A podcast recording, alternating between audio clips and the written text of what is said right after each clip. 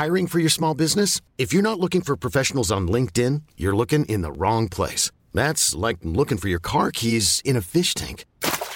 LinkedIn helps you hire professionals you can't find anywhere else, even those who aren't actively searching for a new job but might be open to the perfect role. In a given month, over 70% of LinkedIn users don't even visit other leading job sites. So start looking in the right place. With LinkedIn, you can hire professionals like a professional. Post your free job on linkedin.com slash achieve today.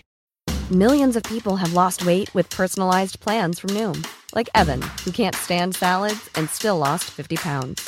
Salads generally for most people are the easy button, right? For me, that wasn't an option. I never really was a salad guy. That's just not who I am. But Noom worked for me. Get your personalized plan today at Noom.com. Real Noom user compensated to provide their story. In four weeks, the typical Noom user can expect to lose one to two pounds per week. Individual results may vary.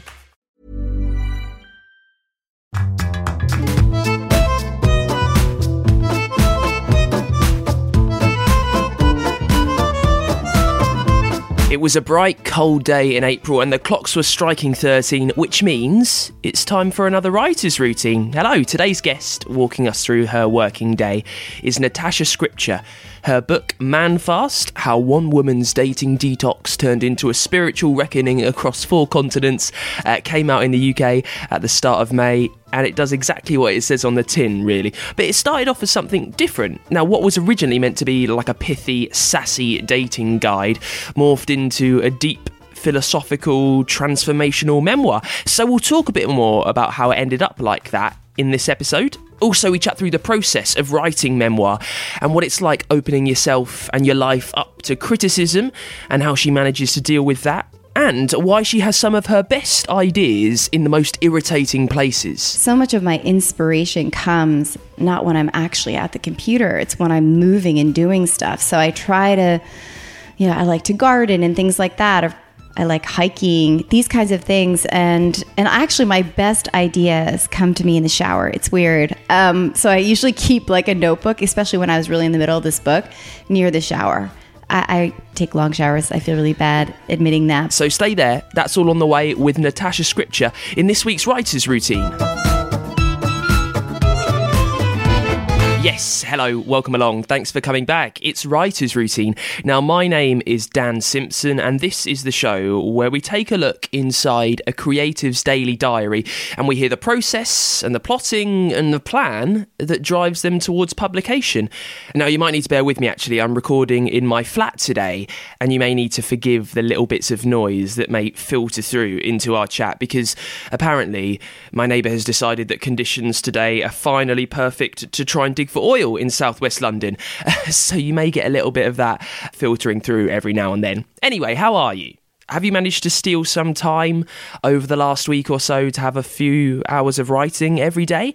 Have you heard something in this show which has helped you out with that? I have. I mean, I know it's my show, so I probably would say that, but still, it's true. I, have been writing a show for the Edinburgh Fringe Festival. I'll be up there for the whole of August, really, not with this podcast, for something else that I'm working on. Uh, now, even though what I'm working with, the, the project up there, is miles apart from the type of thing that most of the authors on this show talk to us about and would concern themselves with. I have really found that the principles across the board really are exactly the same. And I've always kind of known it, but the last few weeks of work has really cemented in my mind that the basics of telling a story and getting it out there really never change. So that's my little writing wrap up from the week just gone. If you've got one, if you've heard something on this show that has helped your writing recently, then seriously, I'd love to know the best way you can tell me is to leave it as a review over on the iTunes podcast store. There's like this little box there down at the bottom after you've put in your name and you've given us five stars, obviously. You can tell me the story of how your story is getting on. Honestly, it would mean the world to me. It would just mean so much that this little bit of nonsense that we do most weeks is having real life effects. So go over there, please do me a favour, find Writer's Routine and leave us a review over on the iTunes podcast store.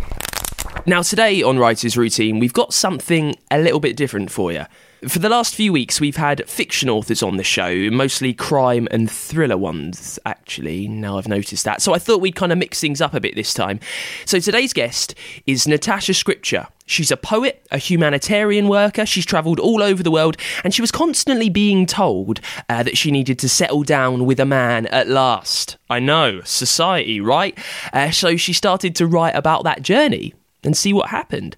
About going on countless dull, strange dates, writing about the weird ways that you have to meet people uh, in the 21st century as well. Uh, but then the book became something different it stopped being like your standard dating detox guide and it morphed into something more. Something more open, something more philosophical, something more transformational.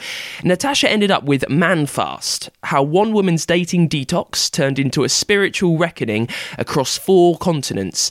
Yeah, and it's something that she calls transformational non fiction. Now, we'll talk about that change in her work and why she started writing a completely different book than the one she was tasked with during the show.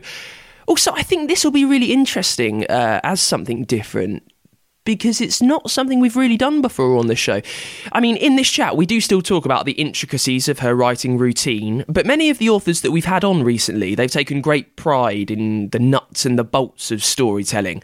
Her writing is more of an experience. It's more journalism, really. It's about going out, doing something interesting, and reporting back on it. So we'll talk about the way that that works for a writer as well in a little bit. Now, as always, we'll get a writing tip that may change the way you work forever. Today, it's from one of the UK's most famous and successful crime authors, and it's all about comfy pyjamas. Yeah, so you should stick around for that. First, let's start with this week's guest, the effervescent Natasha Scripture, talking about the places that she sits down to write with this particular book, I wrote it everywhere. Um, it was, or it is, an experiential memoir. So I started in New York, um, and then, you know, I was in India for a couple months. I was in Tanzania. I was in Sicily. So I, I literally wrote it on trains, um, just in hotel rooms. I kind of sat in the same place when I was working on the revision, and those surroundings are probably more on the bohemian side. Um, I have a little shrine where I write, kind of uh, just some trinkets that I love. I talk a lot about um, Indian gods and goddesses in my book. So I have uh, like Saraswati, who's the Indian goddess representing the arts, um, and then also Ganesh, who's the god of wisdom. So I have those statues around me, um, just like incense and sage and some really special books, a printer, lots of paper, lots of post its. So, what's the special books then? Oh gosh, a range. I have a lot of poetry books. Um, you know, Rumi.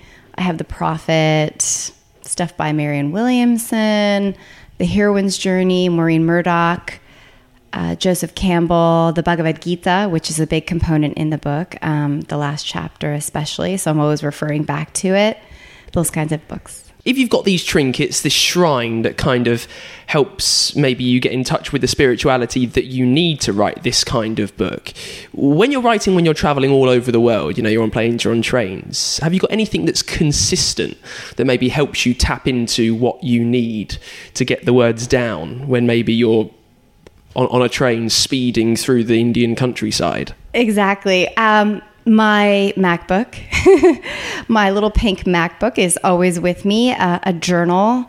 I always have one of those uh, composition notebooks. Um, I take a lot of notes in it or just write freehand. Um, that's part of my writing practice. And I do have a little statue of Ganesh that I keep in my bag with me at all times. Let's talk about the writing practice then. You, so, how does it work with you writing longhand and then you transcribing up to the Mac? How, how do you differentiate between those? Yeah, I think for me, when I write my journal, I'm getting out the gunk, really. I'm just saying everything. It's stuff that I know no one will ever read. Sometimes I have a nightmare that people, like, the house will burn down, but everything will be left but my journals and then you know because i've kept a journal since i was like seven my deepest darkest thoughts but that's where i just pour everything out so that when i get to the actual craft of writing as in working on my articles or my book i feel like i've gotten out a lot of that kind of i don't know it's not garbage but it's just sort of the pre-writing i think um, I really like Julia Cameron's book, The Artist's Way. She talks about the morning pages where you basically write freehand um, three pages freehand, and you don't take your pen off the paper. Um, and just anything that comes to mind. And if you really can't think of anything, which I always have something to say, um, you can just write the same kind of phrase over and over, or this is dumb, this is dumb, which you wouldn't do, but or a mantra or whatever. It's just to get that kind of flow going. For me, I think I tend to overwrite. I mean, I write a lot, so I actually did the math because my book is around 86,000 words, I think. They'd asked for 80,000 words, so I went over. Uh, they kindly let me keep most of them, but actually, in the whole process, because we had a couple of chapters, one on just mindfulness and one on um, some charity work that I was doing in India, and we cut them. So we cut a total of 65,531 words. I don't struggle to write. I just struggle to keep it tight. to con- yeah to cut it down. Well, that's on the nose. Well, this is something interesting then. So this is a work. This is a memoir. So it's a work of of, of non-fiction, almost a travel log, a, a journey of self-discovery. And you've said that you, you've written journals yourself, and since you were extremely young, did you ever write? Make believe stories while you were young, or were you just charting what happened in your day? For me, I kind of bounced around when it comes to genres. I think I started off as a poet. I, I think of myself as a poet, actually. I feel like that's the medium that, that's the form that comes most naturally to me. Um, and then I was uh, writing stories in the form of fiction. So I've written a novel. It's terrible. It's under my bed. Um, no, actually, it's not so bad, but I just. I find writing fiction really hard, but I was trying to write fiction for many years. I started in MFA in LA. I was so young. I was like, I don't even know what to write. I have nothing to say. Um, I struggled a lot with the story arc, the the plot, dialogue. I mean, pretty much every aspect of it. So I was trying to tell stories, but then I kind of, I guess, mm, I don't know, maybe it was like eight years ago, I started to write nonfiction, like articles, because I was working as a journalist. Um, and the nonfiction, you know, personal essays, things like that, it really was easy for me, so much easier than fiction. So I do think there's storytelling in nonfiction, obviously. Um, and they say the best nonfiction reads like fiction. I don't think I have a day that is the same every day in terms of my writing routine. I think what I've managed to do while kind of juggling a crazy full time career is that I would take, you know, um, some time off, like days at a time, you know, or just do full immersions on the weekend because it takes a while to actually get into the flow for me. So, for example, if I have to be at the office at like nine ish, um, it's a shame because I tried this at first to write in the morning and then and then go to the office and then and I find I get really angry that I have to go to the office because I'm you, you know within like actually after 2 hours I feel like I'm getting into the flow.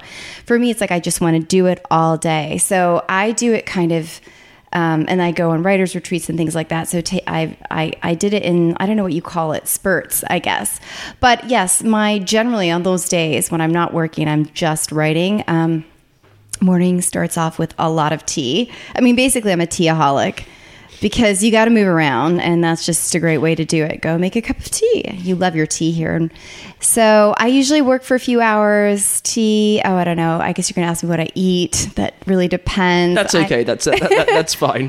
but I do try to move it up. I, I, mean, move it, sort of spice things up. I go to a coffee shop uh, nearby, this bookstore that I like, and then I kind of I like to be around people and a little bit of buzz, and then I get annoyed that they're making too much noise, and then I go back. but it's like okay, I've like left because it is such a solitary. Um, you know, art form. I mean, I guess most art forms are, but um, I just feel like I should have some human interaction or contact on the days that I'm just writing. Uh, then I I do yoga. You know, you've got to move because sometimes you just get stuck in a certain in a certain area, then I find with me, and I know it sounds kind of crazy, but I'm sure other writers feel this way. So much of writing is actually not writing. So much of my inspiration comes not when I'm actually at the computer, it's when I'm moving and doing stuff. So I try to, you know, I like to garden and things like that. I like, um, you know, I like surfing. Uh, I like hiking, these kinds of things. And and actually, my best ideas come to me in the shower. It's weird. Um, so I usually keep like a notebook, especially when I was really in the middle of this book, near the shower. I, I take long showers. I feel really bad admitting that, but that's I, I, don't know something about the water flowing and then just to sort of. I, I think other writers. No, I said this. understand. It's it's. I think it's be pure solitary alone time, and I think no one's going to disturb you while you're in the shower. I think it's one of the only safe places that you can. So maybe that allows your brain to kind of think a little more freely, perhaps. With, with your bursts, though, you say you write in spurts. How long do these go on for before you think you need to stand up and go to the kitchen, make another cup of PG tips? Yeah, you know, I can, I can, you know, well, sitting is the new smoking, but I feel bad. I mean, I really could sit there for three or four hours without moving and just be like, and you're supposed to look away from your computer, what, every 15 minutes? I mean, I, I have to really remind myself to do these things because I just, when I'm in the zone, I'm in the zone and it's amazing and it feels almost sacred. Uh, so, um, you know, I turn off my phone and I try not to check social media and that kind of stuff. Um, so, yeah, it can be three to four hours without moving, without even going to the bathroom. And then I'm like, I need to move. This is kind of gross because I'm just sitting here getting cellulite or whatever happens when you sit for so long. It basically was supposed to be um, a fun and sassy guide for women to detox from dating. So, like a spiritual detox from dating, um, how to do it, what to do while you're on this detox. And I had actually written an ebook, um, which I wrote in a month and I self published it on Amazon. And um, it was getting some traction, and it, and it was kind of that. And so, what happened shortly after that is I found an agent. And so, uh, you know, when we sat down and talked through, she was like, okay, let's expand this, etc. So we did develop the proposal based on my ebook, which we've since taken offline, right? Um, but there was another book inside me that I really wanted to write, and I remember very specifically, we were in New York at the at the very swanky Gramercy Park Hotel, I think it was, just you know having coffee, going over these two different book ideas. Do we do Man Fast, this kind of self help book, or do we do the memoir that I wanted to write, which was which I was pitching as Eat, Pray, Love in a refugee camp, based on my uh, career as an aid worker, you know, working in places like Ethiopia and Bangladesh and Haiti.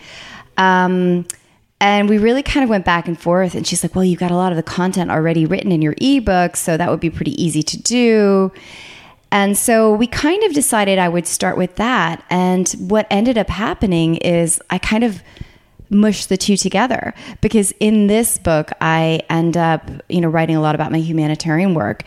Um, so it's really not, and I do feel like the the title is a misnomer. Um, and the subtitle, but I think when you get into it, it's a lot deeper than it kind of appears um, when you just look at it at first glance. It's very catchy. When I'm carrying a book around that says Man Fast, like on the tube here, like everyone's staring at me. And the men are very intrigued by it, of course. Like, oh, what's that? How dare she go on a Man Fast, you know? So you said that you and your agent sat down to expand this. How are you doing that? When I sit with fiction authors and they tell me about what they know before they sit down to write, usually they know the beginning, they know the end, they might know a few places that they're going on their story's roadmap during the middle. When you sat down every time with, with, with your mug of tea, what did you know about what you would write in the next three or four hours? Yeah, I I'm not a big I'm not big on structure. Um, it was almost like a journey into the unknown. I think that was my whole book actually because I spent nine months on the road really. Uh, so when I sat down with her, we had this, we had come up with this outline and we had these different nine chapter headings and there were, um, they were kind of supposed to be self-defeating behaviors that I had and then things that I was going to do to kind of transform myself. Um, so I wouldn't make the same mistakes when I was out, you know, going on dates or whatever. Um, we just dropped, I mean, I dropped all of that. I didn't, I think I was never really comfortable with the prescriptive element of it. I really wanted some, a more of a narrative story. Um, so it just felt like I felt too young I'm not going to say my age. You could probably find it online, but to say to write a memoir, but it's now actually quite a trend for young women to write memoirs. So um, I didn't really know. I kind of tried to when I first started. When I sat down, like, all right, we've signed the contract. Let me get going. Um, and I remember I started. I was in Mexico City actually, and I was sitting. Okay, I'm going to try to uh, stick to this structure, but I think within a month, I was like, nah, not going to do that. So but I didn't really know where I was going. And I think that that's something that gives me a lot of comfort. I feel like you learn how to write a book from writing a book.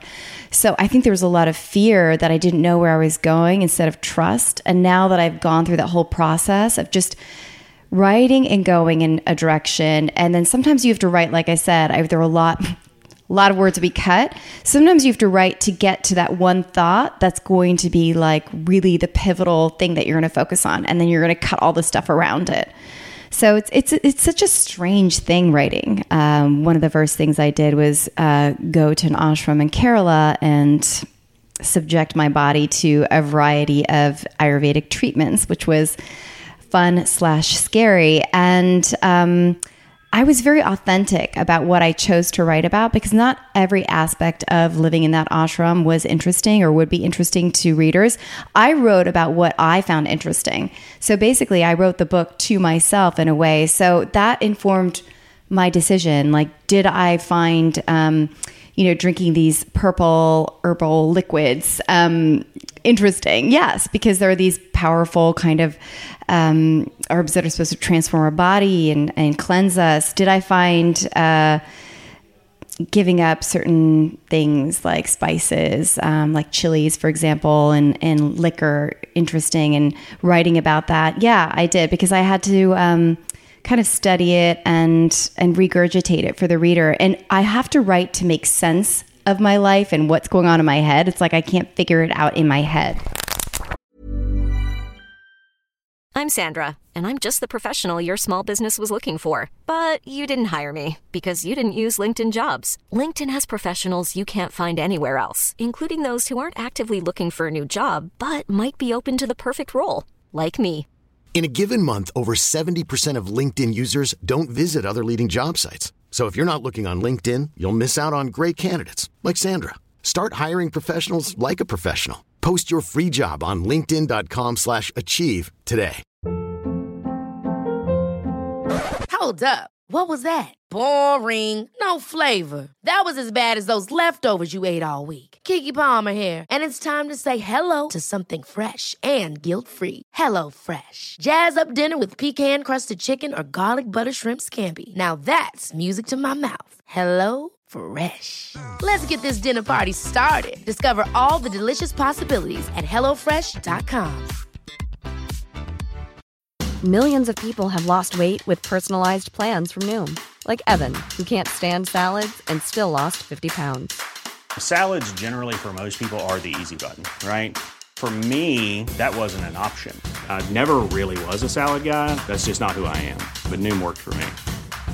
Get your personalized plan today at Noom.com. Real Noom user compensated to provide their story. In four weeks, the typical Noom user can expect to lose one to two pounds per week. Individual results may vary. We'll get a top writing tip that may change the way you work forever in just a sec. This week it's from one of the UK's most successful crime authors, and he's got a great piece of advice on reviewing your work and also on the most comfy loungewear. So stay there, it's on the way. First, let me just kind of prod and nudge you towards all of the ways that you can get in touch with the show if you fancy. If you've got a question or something to say about us and you want a speedy reply or a share, uh, the best place to do that is over on Twitter, so you can give Writers Pod a follow there. Also, you can get motivational quotes with nice glossy filters to motivate you every day on Instagram. Give us a follow. We're Writers Routine there, and you can get in touch with the show. You can find all the way to catch up on any episode that you've missed so far as well. You can get links to every guest's work. That's on the website writersroutine.com. Let's get this week's writing tip that may change the way you work forever then. This is what happens right at the end of our interview when the author thinks finally it's over and that they don't have to answer any more questions about what time they drink coffee in the afternoon or what size font they use when they're writing. Uh, but it's not over because I steal just one extra minute from them right at the end for a little bonus question. And it's what is the single greatest writing tip that they could share? Like if they were chatting to a budding author and they had time for just one sentence of help, what would it be?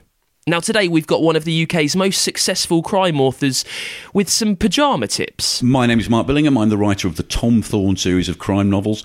Um, I have one major tip, but before the major tip, a couple of minor tips. Buy yourself a fine, fine pair of lounging trousers, by which I mean pyjamas.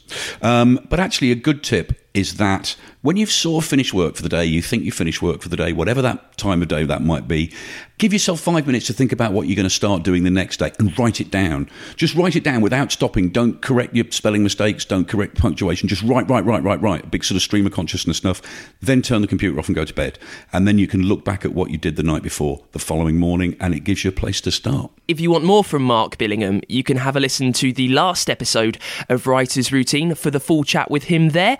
You can find that wherever you're listening to me right now on. It's the episode just blow this one on your feed, and you can also get it and download it over at writersroutine.com. Let's get back to today's guest then. Natasha Scripture is on the show. Her book Manfast is out right now. It's the experiential memoir, the transformational story of how she travelled all over the world to find out what love for her really means. Now, there's a bit of eat, pray, love chat in this second half. Uh, we talk about how that inspired her story and how what she's worked on is also completely different. We find out what she discovered on this journey, what the point of it all really was, and if she's even figured out what love for her really means. And we start with the idea of self harm. Now, not in the horrible sense of the word, more in the if she knows that she's got to write down her experiences into a book and that book's got to sell, does she go out of her way looking for terrible times and awful dates to make the story more interesting? I've been accused of that. I really don't need any more bad dates. Um, had enough, could probably write another book about it, but um, I'm just not really even interesting, interested in writing about that anymore. I mean, I, I kept the, that element in the book, but I didn't want to focus on that. I really wanted to focus on the spiritual transformation I was having. But these these experiences are funny, and that's why you know that list that you're referring to. I kept it in um, because it kind of sets up the this sort of stage for why I go on a man fast. It's like I had all these horrible dates, and in the search for love, I kind of lost myself in that search. I felt disconnected from myself and and I I was behaving in a way in which I was acting as if I was incomplete. So I was like, how do I get back to my sense of well-being, which is this idea that you don't need anyone else to complete you, right? I definitely get a lot of comments on my blogs. I used to write about dating for the New York Times, the Huffington Post, and um, you know, it's quite provocative to write about these things. And I can ignore their comments now. I mean, I do, they don't really affect me. So that's an element of self harm, I think. When you say self harm, that's what I think of. Like, are you really ready to open yourself up to the public in this way? Because you can make a lot of men angry, and I do but I don't really care. Are you are you happy to take criticism? Because I think that with bloggers and with someone that writes, as I say, so openly about your life, by the nature of doing it, you're inviting your life to be scrutinized. How do you feel about that? Is there any part of Natasha now that you're not up for putting out on show in front of people? Oh, yeah, there's tons. In fact, I mean, this is what I say you only know what I want you to know. I mean, I didn't include everything in the book, there's a lot that I didn't. Um, and I won't ever write about, right? So I still have a lot of secrets. Um, and to answer your question about opening myself up, I mean, definitely I do feel some some fear around that. Like, you know, being an artist in general is an act of being vulnerable. But I also feel like I much rather connect with people, and I think you can only connect with people like your readers if you're open in that way, if you're vulnerable, if you're sharing your experiences.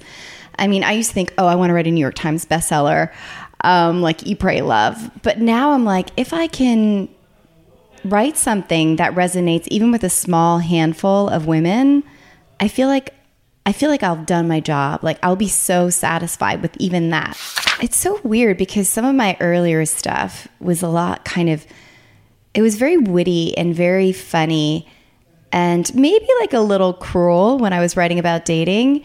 And even in my ebook, um, I was pretty mischievous. But I do feel like my tone has changed in the past few years. Um, since losing my dad and things like that, I definitely feel like my voice is different. It's like this different voice. I mean, I I truly believe that when I'm writing, it's like the universe communicating through me. I know that sounds crazy to people who aren't spiritual, but I definitely feel, and then I got to this point when I was writing this book, and I, I originally wasn't even going to write about my father's passing, and then the first draft didn't have that vulnerability, and my editor was like, "Yeah, we're going to give you an extension, and you're going to dig a little deeper," and she was kind of like a midwife, like. How did this make you feel? How did this make you feel? And I was like, ah, but right in the perfect places. And then all this stuff would pour out, and it was very serious and very deep. And then I was like, oh my God, the book is not going to be funny anymore. No one's going to like it. So I was trying to balance the kind of self reflective, um, spiritual aspects of the book, that kind of honest openness with the funny, witty person that I know is still inside me. And, it's on the book cover smart, funny, and deeply wise. So, I mean. so you're, you're speaking there of, of, finding the balance that can help it be sold to a reader. So they pick this one up the shelf. Well, here's something there are many forms of self help books. If I went to the bookshop just down the road, I'd see quite a few on the shelf. Why do you think a reader is going to pick yours up? What is different about what you've written here in front of me that perhaps isn't done in Eat, Pray, Love? Yeah, um, that's a good question. First of all, it's a very catchy cover, bright orange. Apparently, that's a great color to have as a cover. It's different from Eat, Pray, Love. I mean, everybody's story is different, right? I, I kind of sometimes I describe it as Eat, Pray, Love meets Wild, which is another wonderful book by Cheryl Strayed with a bit of an Indian twist. So um, it's just different because I actually think that no, I haven't read a book by a woman who's actually worked for the UN as an aid worker and who's talking about those experiences in a way that's very accessible. Um, there was a book written by three people who worked at the UN called Emergency Sex and Other Desperate Measures, which was great. But it, it does, it's mine is very different. Mine's like my personal journey. Um, I also talk a lot about humanitarian issues. So I think that that's what differentiates my book from self help books is that most people haven't had that kind of life slash career experience, maybe. Some niche book detail I've often wondered. Y- you know, like not the dedication, but the part just after the contents page. You've got a little poem here. How long does it take you to, to think of what that is going to be? Like this is really like niche nerdy book chat. But how do you know what important words you're going to put that someone else's right before your story starts? Yeah, I mean, I I, I was pretty much sold on the Rilke. Um, I don't know if you want to read it or if I should. I will let you. Okay. People are bored of my um, voice. So this is from Letters to a Young Poet, and I include this passage at the beginning of the book. And the point is to live everything, live the questions now. Perhaps then someday, far in the future, you will gradually, without even noticing it, live your way into the answer. I just love, love, love that because for me, that's what I was doing. I was I, I'm I'm looking for purpose and meaning in this book. I'm living the questions. You don't you don't I don't know the answer to everything. I don't need to know the answers, but living the questions is the most profound way that we can live. And I feel like that was what I was doing in this whole kind of heroine's journey, if you will. Um, so that's that's why I chose that. I mean, I really did. There were no competitors. I do love quotes, and in fact, I'm an over quoter, and I had a lot of quotes in this book, and they were just like taking them out. they were like, "No, why are you always like quoting other people? People want to hear what you think," and I'm like, "But they say it so much better than I do." so I tend to over quote, but of course, the final published version you know, there's way fewer qu- quotes in the original draft. But no, they don't ask. They don't ask. I just read a lot and I, I just love a lot of the things that I read and then I want to share them with people because that'll, you know, give them sort of an idea of the kinds of things that I'm reading and maybe inspire them to read those books if they like my book. I guess the last question, and I don't want you to spoil your book, but the book is One Woman's Dating Detox, your journey uh, to find I, I, guess the meaning of who you need to love. What's your opinions on on love now? What what do you what do you need? What what do you think other women need? Yeah, I mean, I I think and I write about this in the book, but um, we're so fixated on romantic love, uh, what the Greeks call eros. But, you know, if you look at ancient Greek culture, um, they had so many different names for love for the different kinds of love. And so that was one of my big revelations is that i'm focused on meeting this one person and yet there's so much love in different forms in my life you know familial love and love between friends and you know love of nature and that kind of uh, agape they call it in greek the spiritual love. So i kind of when i really realized that love isn't lacking in my life just because I don't have this like one guy. It was so incredible. It was so profound. It made me feel so full. So I think that's probably some of my wisdom is like, you know, you're not you're not alone and there's a lot of love and and you kind of are love. That was one of my other big takeaways is that I was looking for something that I was because I think that love is an energy, right? And so we already have it. So we don't need to look. That is it for this week's episode, then. A huge thank you to Natasha Scripture for coming on the show and for chatting to me on her UK release tour. Her book is Man Fast How One Woman's Dating Detox Turned into a Spiritual Reckoning Across Four Continents. And it's out now, and you can find all those buying details on the website, which is writersroutine.com. Also, while you're there, uh, we've got ways that you can get in touch. If you've got a question for the show, send it in online, and we've got ways that you can listen to every show that you may have missed so far. Now, next week, we're chatting to Marianne Kavanagh. She's just published this fantastic novel, one of the best things I've read in quite a long time. It's called Should You Ask Me? And it's this like wonderful tale of a historic murder that's set in the countryside and it ties two completely different characters' stories together. And it makes you ask a lot of questions as well. And it's a good, detailed chat, full of warmth as well. That's on the way next week. In the meantime, make sure that you give us a follow on Twitter and Instagram to keep across everything that we're doing on the show. And you can get stuff from us every day on there too. And tell me the story of how your story is getting on. You can do that as a review on the iTunes podcast store. And I'll see you next week with Marianne Kavanagh and another writer's routine. Bye!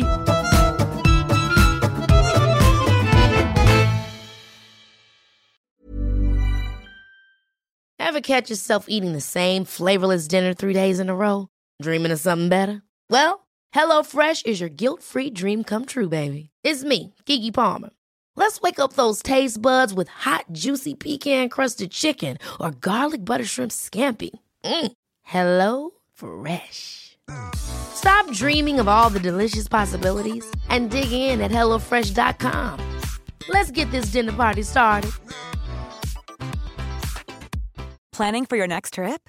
Elevate your travel style with Quince. Quince has all the jet setting essentials you'll want for your next getaway, like European linen, premium luggage options, buttery soft Italian leather bags, and so much more. And is all priced at 50 to 80% less than similar brands. Plus, Quince only works with factories that use safe and ethical manufacturing practices. Pack your bags with high-quality essentials you'll be wearing for vacations to come with Quince. Go to quince.com/pack for free shipping and 365-day returns.